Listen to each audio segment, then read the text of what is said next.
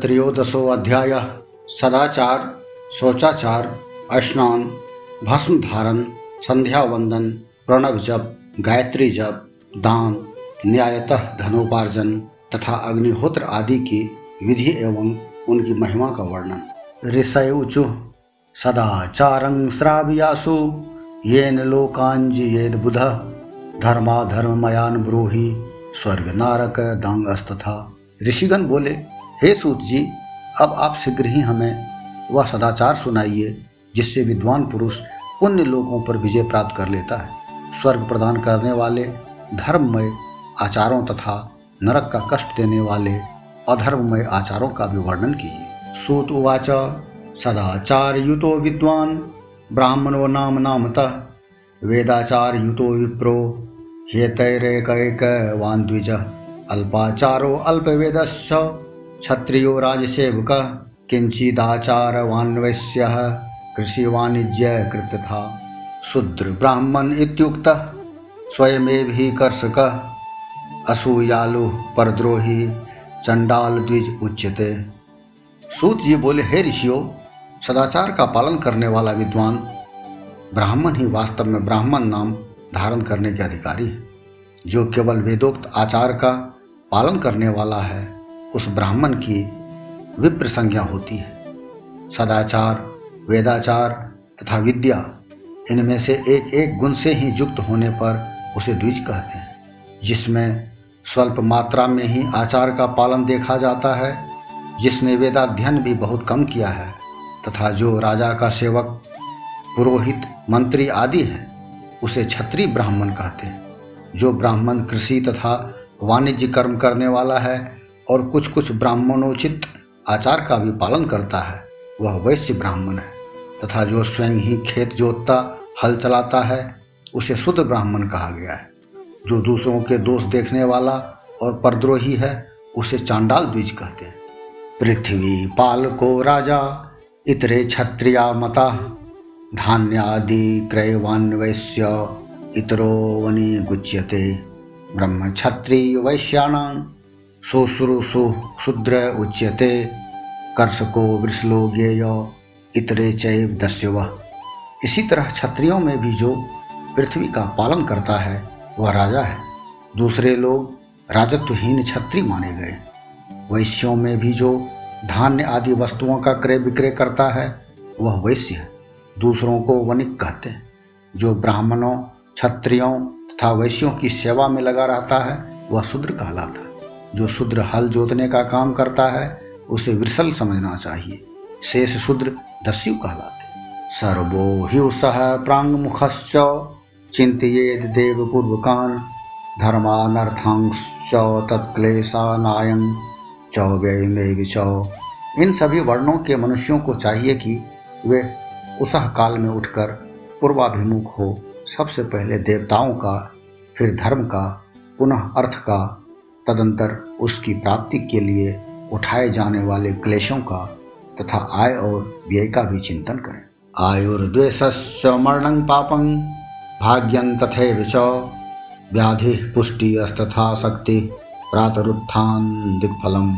प्रातः काल उठकर पूर्व अग्निकोण, दक्षिण आदि आठ दिशाओं की ओर मुख करके बैठने पर क्रमशः आयु, द्वेष, मरण, पाप, भाग्य व्याधि, पुष्टि और शक्ति प्राप्त होती। निशांति या मोषाज्ञेया यामार्धं संधिरुच्यते तत्काले तो समुत्थाय, विनमुत्रे विसृजे द्विज गृहाद दूरं ततो गत्वा बाह्यतः प्रावृतस्तथा उदङ्मुखः समाविश्य प्रतिबन्धे अन्यदिगम्मुखः। जलाग्नि ब्राह्मणादीनां, देवानां नाभिमुख्यतः लिङ्गं पिधाय वामेन मुखमन्येन पाणिना मलमुत्सृज्य चोत्थाय न पश्यैश्चैव तन्मलम् उद्धृतेन जलेनैव शौचं कुर्जाज्य लाद्वहि अथवा देवपितरर्षि तीर्थावतरणं विना सप्त वा पञ्च वा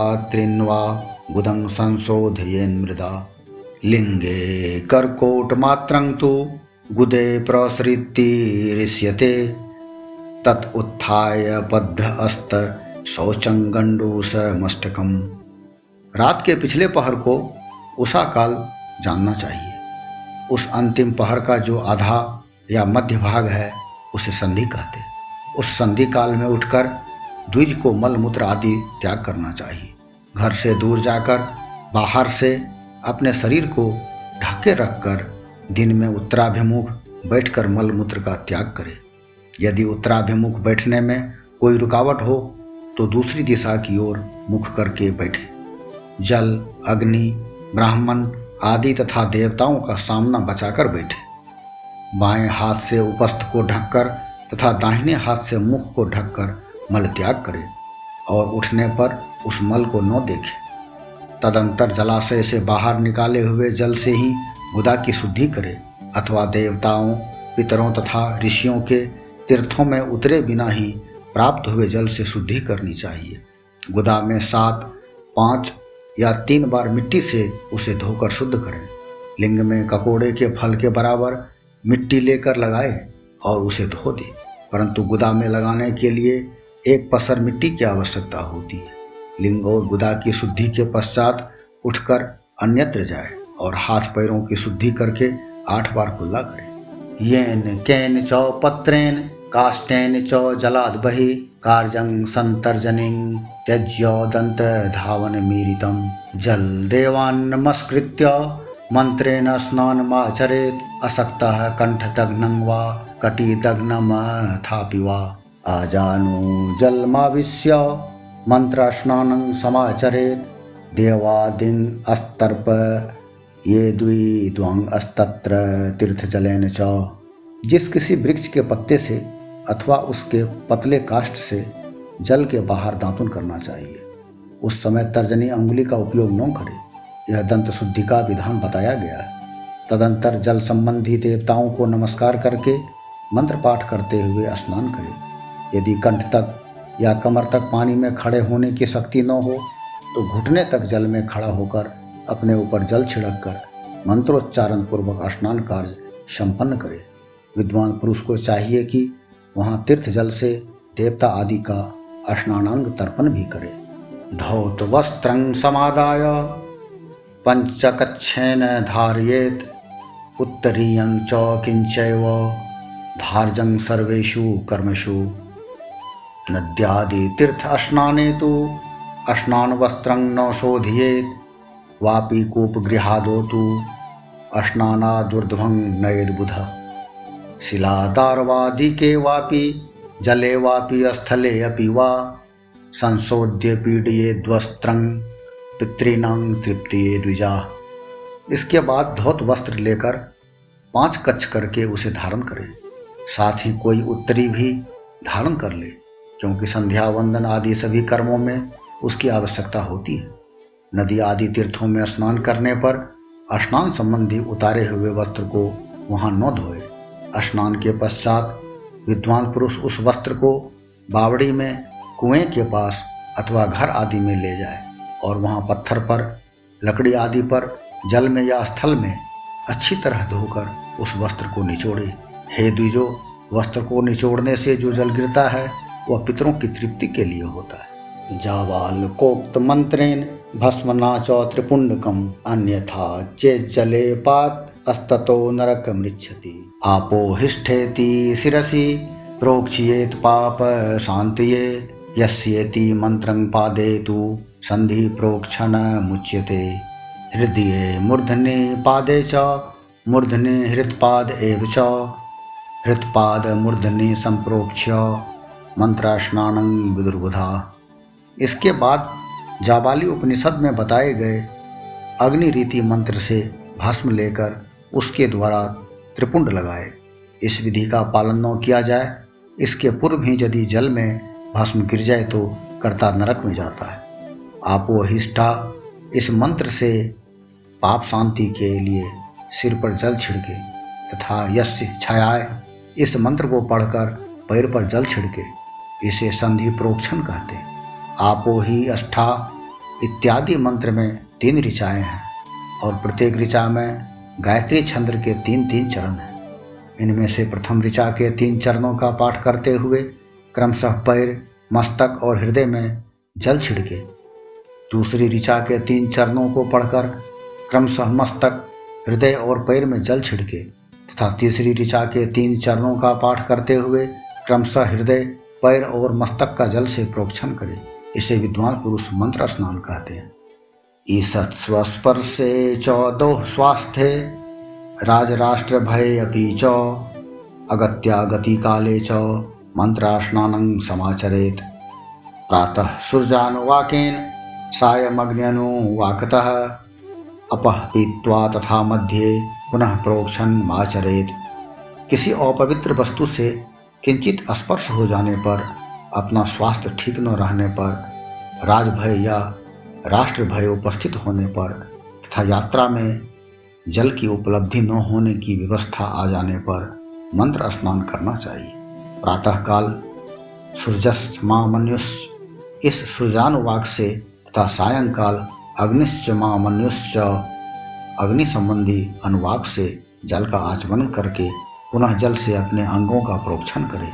मध्यान्ह काल में आप पुनंतु इस मंत्र से आचमन करके पूर्ववत प्रोक्षण करना चाहिए गायत्र्या जप मंत्रांते त्रिरुर्ध्वं प्राग्वे निक्षिपेत मंत्रेण सह चैकंगे मध्ये अर्घ्यं तु रवेर्द्विजा अथ जाते चौसायाहने, भूवि पश्चिम दिगमुखः, उद्धृत्य दद्यात् प्रातस्तु, मध्याह्ने अङ्गुलीभिस्तथा अङ्गुलीनां चौरन्ध्रेण, लम्बं पश्येद दिवाकरम् आत्मप्रदक्षिणं कृत्वा शुद्धाचमनमाचरेत प्रातः काल की संध्योपासना में गायत्री मंत्र का जप करके तीन बार ऊपर की ओर सूर्यदेव को अर्घ देना चाहिए। हे ब्राह्मणों मध्यान्ह काल में गायत्री मंत्र के उच्चारण पूर्वक सूर्य को एक ही अर्घ देना चाहिए। फिर सायंकाल आने पर पश्चिम की ओर मुख करके बैठ जाए और पृथ्वी पर ही सूर्य के लिए अर्घ दे। ऊपर की ओर नहीं। प्रातः काल और मध्यान्ह काल के समय अंजलि में अर्घ जल लेकर अंगुलियों की ओर से सूर्यदेव के लिए अर्घ दे। अंगुलियों के छिद्र से ढलते हुए सूर्य को देखे तथा उनके लिए आत्म प्रदक्षिणा करके शुद्ध आचमन करे। सायं मुहूर्ता दर्वाक्तु, कृता संध्या वृथा भवेत, अकालात काल इत्युक्तो, दिने अतीते यथा क्रमम दिवातीते च गायत्री शतं नित्यं क्रमा क्रमाज्जपेत्। आदसाहात् परातीतं गायत्रीं लक्ष्यमभ्यसेत्। मासातीते तो नित्ये ही पुनश्चोपनयं चरेत। सायंकाल में सूर्यास्त से दो घड़ी पहले की हुई संध्या निष्फल होती, क्योंकि वह सायं संध्या का समय नहीं, ठीक समय पर संध्या करनी चाहिए, ऐसी शास्त्र की आज्ञा है। यदि संध्योपासना किए बिना दिन बीत जाए तो प्रत्येक समय के लिए क्रमशः प्रायश्चित करना चाहिए। यदि एक दिन बीते तो प्रत्येक बीते हुए संध्या काल के लिए नित्य नियम के अतिरिक्त सौ गायत्री मंत्र का अधिक जप करें। यदि नित्य कर्म के लुप्त हुए, दस दिन से अधिक बीत जाए तो उसके प्रायश्चित रूप में एक लाख गायत्री का जप करें। यदि एक मास तक नित्य कर्म छूट जाए तो पुनः अपना उपनयन संस्कार कराए। इसो गौरी गुहो विष्णुर्ब्रह्मा चंद्रश्च वै यम। एवं रूपांश्च वै देवां अस्तर्पयेदर्थ सिद्धये ब्रह्मार्पणं ततः कृत्वा शुद्धाचमनमाचरे तीर्थ दक्षिणतः सस्ते मठे मंत्रालय बुध तत्र देवालये वापि गृहे वा नियत स्थले सर्वान् देवान् स्थिरबुद्धिः स्थिरासनः प्रणवं पूर्वमभ्यस्य गायत्रीमभ्यसेततः अर्थ सिद्धि के लिए ईश, गौरी, कार्तिकेय, विष्णु, ब्रह्मा, चंद्रमा और यम का तथा ऐसे ही अन्य देवताओं का भी शुद्ध जल से तर्पण करें। तत्पश्चात तर्पण कर्म को ब्रह्मार्पण करके शुद्ध आचमन करें। तीर्थ के दक्षिण भाग में प्रशस्त मठ में मंत्रालय में, देवालय में, घर में अथवा अन्य किसी नियत स्थान में आसन पर स्थिरता पूर्वक बैठकर विद्वान पुरुष अपनी बुद्धि को स्थिर करे और संपूर्ण देवताओं को नमस्कार करके पहले प्रणव का जप करने के पश्चात गायत्री मंत्र की आवृत्ति करे। जीव ब्रह्मैक्य विषयं बुद्ध्वा प्रणवमभ्यसेत् त्रैलोक्य सृष्टि कर्तारं स्थिति कर्तारमच्युतम् संहर्तारं तथा रुद्रं स्वप्रकाशमुपास्महे ज्ञानकर्मेन्द्रियाणां च मनोवृत्तिर्धेयस्तथा। भोग मोक्ष प्रदे धर्मे ज्ञाने च प्रेरयेत् सदा। इत्थमर्थं धिया ध्यायन् ब्रह्म प्राप्नोति निश्चितं केवलं वा जपे नित्यं ब्राह्मण्यस्य च पूर्तये। सहस्रमभ्यसे नित्यं प्रातर्ब्राह्मण पुङ्गवः। अन्येषां च यथाशक्ति, मध्याह्ने च शतं जपेत्। सायं द्विदशकं ज्ञेयं शिखाष्टक समन्वितम। प्रणव के अ, उ, म, इन तीनों अक्षरों से जीव और ब्रह्म की एकता का प्रतिपादन होता है। इस बात को जानकर प्रणव का जप करना चाहिए। जप काल में यह भावना करनी चाहिए कि हम तीनों लोगों की सृष्टि करने वाले ब्रह्मा, पालन करने वाले विष्णु तथा संहार करने वाले रुद्र की जो स्वयं प्रकाश चिन्ह में है, उपासना करते हैं। यह ब्रह्म स्वरूप ओंकार हमारे कर्मेंद्रियों और ज्ञानेन्द्रियों की वृत्तियों को, मन की वृत्तियों को तथा बुद्धि वृत्तियों को सदा भोग और मोक्ष प्रदान करने वाले धर्म एवं ज्ञान की ओर प्रेरित करे। बुद्धि के द्वारा प्रणव के इस अर्थ का चिंतन करता हुआ जो इसका जप करता है, वह निश्चय ही ब्रह्म को प्राप्त कर लेता है। अथवा अर्थानुसंधान के बिना भी प्रणव का नित्य जप करना चाहिए। इससे ब्राह्मणत्व की पूर्ति होती है। ब्राह्मणत्व की पूर्ति के लिए श्रेष्ठ ब्राह्मण को प्रतिदिन प्रातः काल एक सहस्त्र गायत्री मंत्र का जप करना चाहिए। मध्यान्ह काल में सौ बार और सायंकाल में अट्ठाईस बार जप की विधि है। अन्य वर्ण के लोगों को, अर्थात छत्री और वैश्य को, तीनों संध्याओं के समय यथासाध्य गायत्री जप करना चाहिए।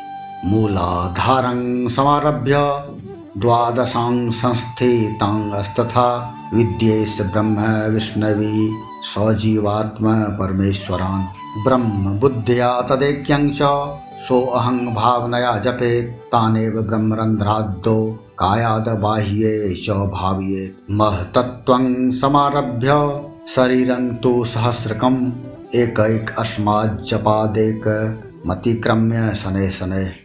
परस्मिन्योजय जीवं जपतत्त्वमुदाहृतं शतद्विदशकं देहं शिखाष्टकसमन्वितं मन्त्राणां जप एवं ही जपमादि क्रमाद्विदु शरीर के भीतर मूलाधार, स्वादिष्ठान, मणिपुर, अनाहत, आज्ञा और सहस्रसार ये छह चक्र हैं।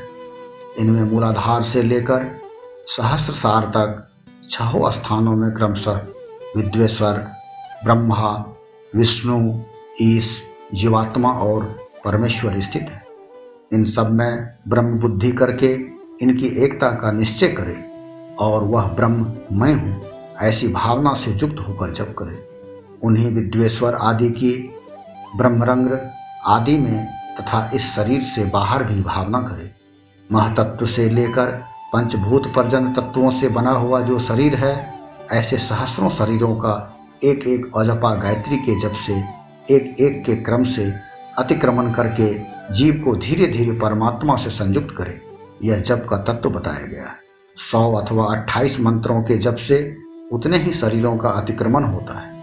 इस प्रकार जो मंत्रों का जप है, इसी को आदि क्रम से वास्तविक जप जानना चाहिए। सहस्रं ब्राह्मदं विद्याच्छत मैन्द्रप्रदं विदु। इतरत्वात्मरक्षार्थं ब्रह्मयोनिषु जायते। दिवाकरमुपस्थाय नित्यमित्थं समाचरेत। एक हज़ार बार किया हुआ जब ब्रह्मलोक प्रदान करने वाला होता है। ऐसा जानना चाहिए। सौ बार किया हुआ जब इंद्र पद की प्राप्ति कराने वाला माना गया है। ब्राह्मणेतर पुरुष आत्मरक्षा के लिए जो स्वल्प मात्रा में जप करता है, वह ब्राह्मण के कुल में जन्म लेता है। इस प्रकार प्रतिदिन सूर्योपस्थान करके उपरयुक्त रूप से जप का अनुष्ठान करना चाहिए। लक्ष्य द्वादश युक्तस्तु पूर्ण ब्राह्मण ईरित गायत्रिया लक्ष्यहीन तो वेद कार्य न योजिएत आ सप्तेस्तु नियमं, पंचात प्रव्राजनं चरेत। प्रातर्द्वादशसहस्रं प्रव्राजी प्रणवं जपेत्। दिने दिने त्वतिक्रान्ते, नित्यमेवं क्रमात् जपेत् मासादो क्रमशो अतीते, सार्धलक्ष जपेन हि अत ऊर्ध्वमतिक्रान्ते, पुनः प्रेषं समाचरेत्। एवं कृत्वा दोष शांति रण्यथा रोरवंग व्रजेत।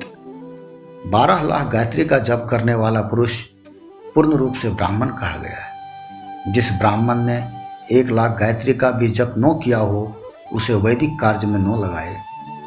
सत्तर वर्ष की अवस्था तक नियम पालन पूर्वक कार्य करे, इसके बाद गृह त्याग कर संन्यास ले ले। परिव्राजक या सन्यासी पुरुष नित्य प्रातः काल बारह हज़ार प्रणव का जप करे।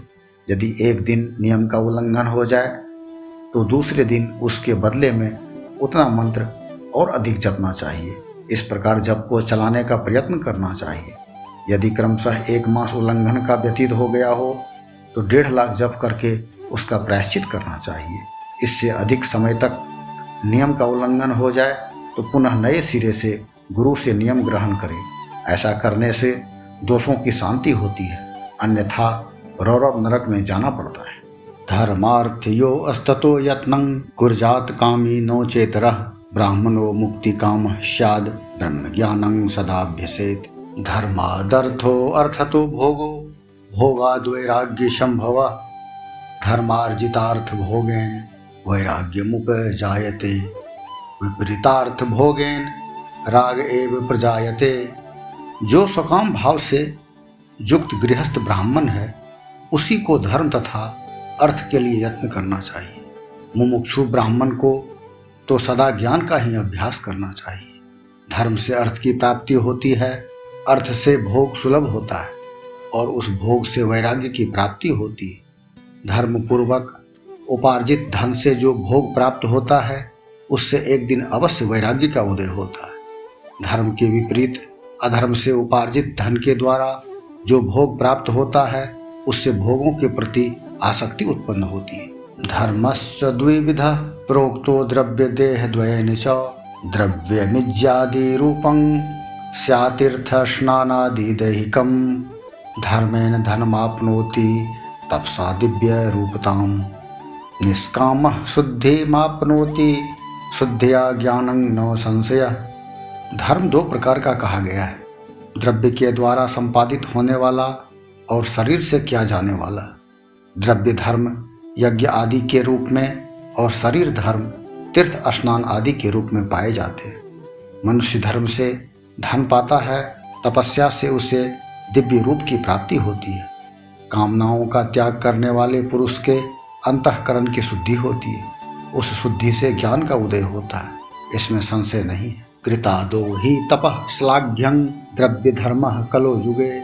कृते ध्यानाज ज्ञान सिद्धि अस्त्रेतायं तपसा ततः द्वापरे यजनाज ज्ञान प्रतिमा पूजिया कलो। सत्ययुग आदि में तप को ही प्रशस्त कहा गया है। किंतु कलियुग में द्रव्य साध्य धर्म अच्छा माना गया है। सत्य युग में ध्यान से, त्रेता में तपस्या से और द्वापर में यज्ञ करने से ज्ञान की सिद्धि होती है।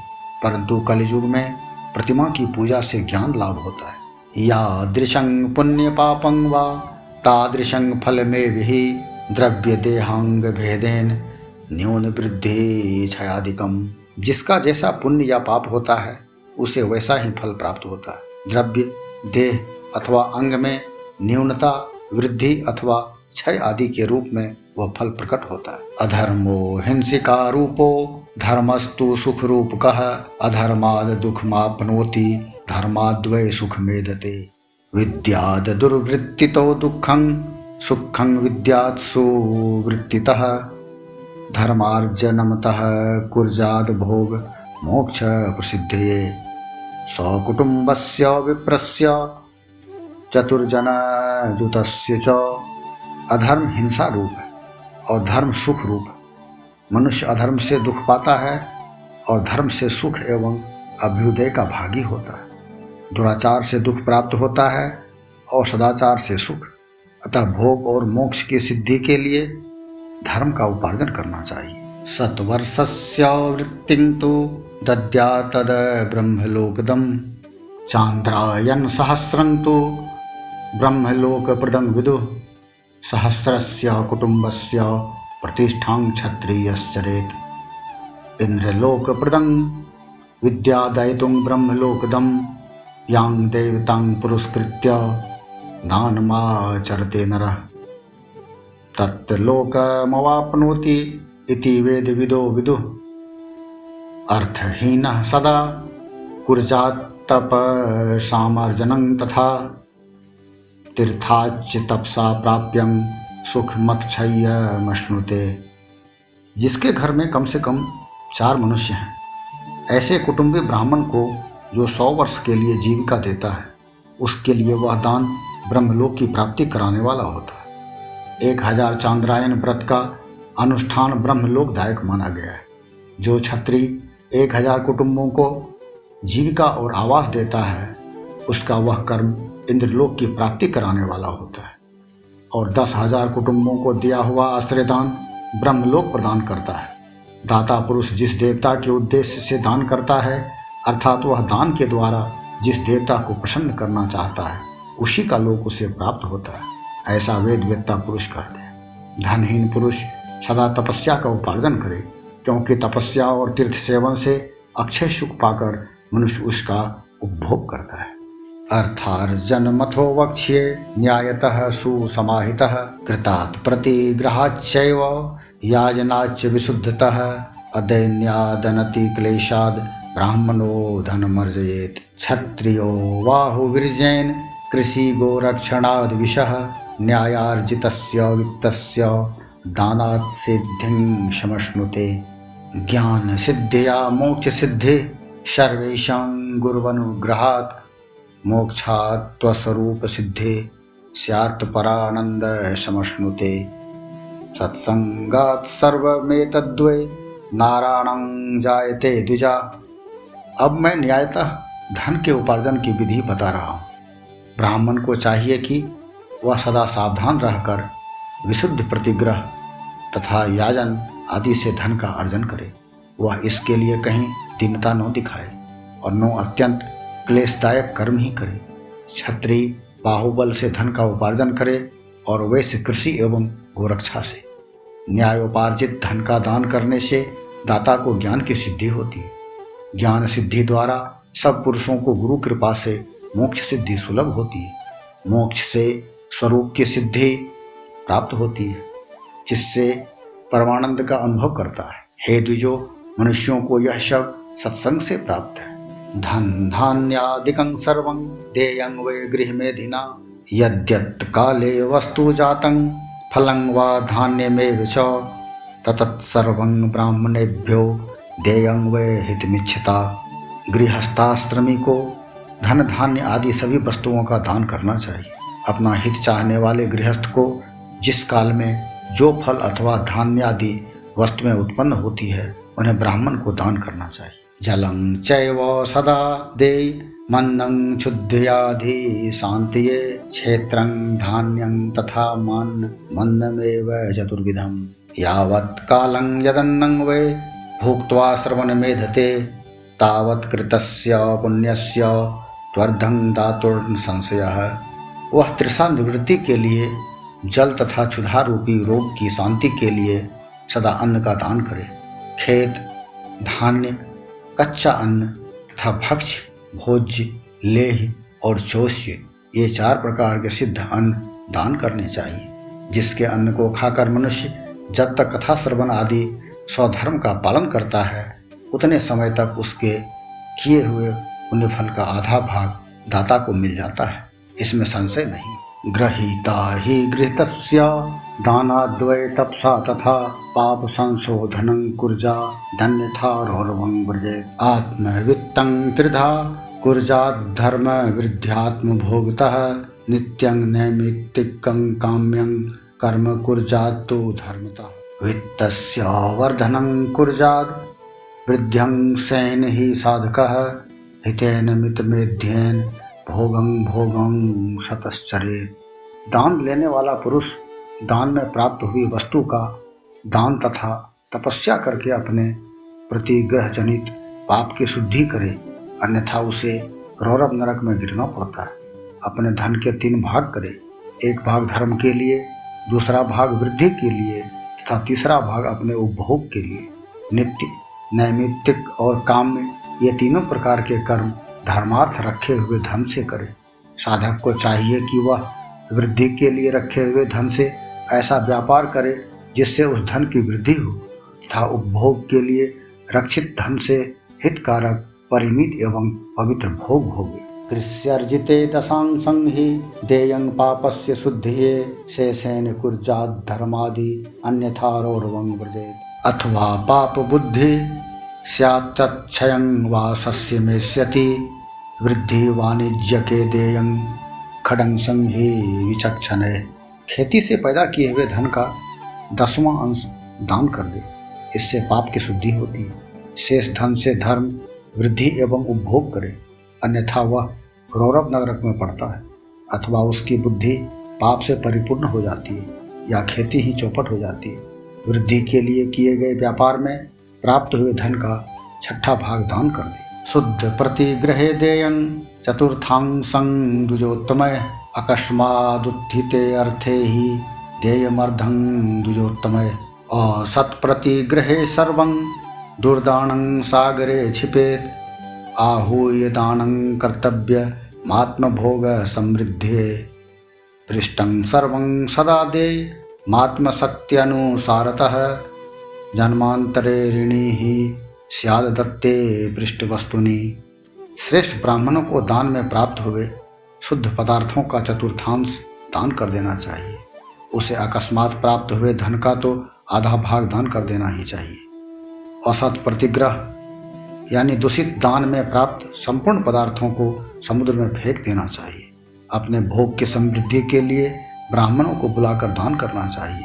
किसी के द्वारा याचना करने पर अपनी शक्ति के अनुसार सदैव ही सब कुछ देना चाहिए। यदि मांगे जाने पर वह पदार्थ न दिया जाए तो दूसरे जन्म में वह ऋण चुकाना पड़ता है। परेशान चौ तथा दोषं, नौ प्रशंसे द्विचक्षण विद्वेषेण तथा ब्रह्मण श्रुतं दृष्टं च नो वदेत् नो वदेत् सर्वजंतूनां हृदय रोषकरं बुधा। विद्वान को चाहिए कि वह दूसरों के दोषों का वर्णन न करे। हे ब्राह्मण, द्वेषवश दूसरों के सुने या देखे हुए छिद्र को भी प्रकट न करे। विद्वान पुरुष ऐसी बात न कहे जो समस्त प्राणियों के हृदय में रोष पैदा कराने वाली हो। सन्ध्ययोरग्निकार्यं चौकुर्जादैश्वर्य सिद्धये असक्त अस्त्वेक काले वा सूर्याग्नि च यथा विधि तण्डुलं धान्यमाज्यं वा फलं कन्दं हविस्तथा अस्थाली पाकं तथा, कुर्जाद्यथा न्यायं यथा विधि प्रधान होम मात्रं वा हव्याभावे समाचरे। नित्यसन्धानमित्युक्तं, तमजस्रं विदुर्बुधा। अथवा जप मात्रंग व सूर्य वंदन में विचौ ऐश्वर्य की सिद्धि के लिए दोनों संध्याओं के समय अग्निहोत्र करे।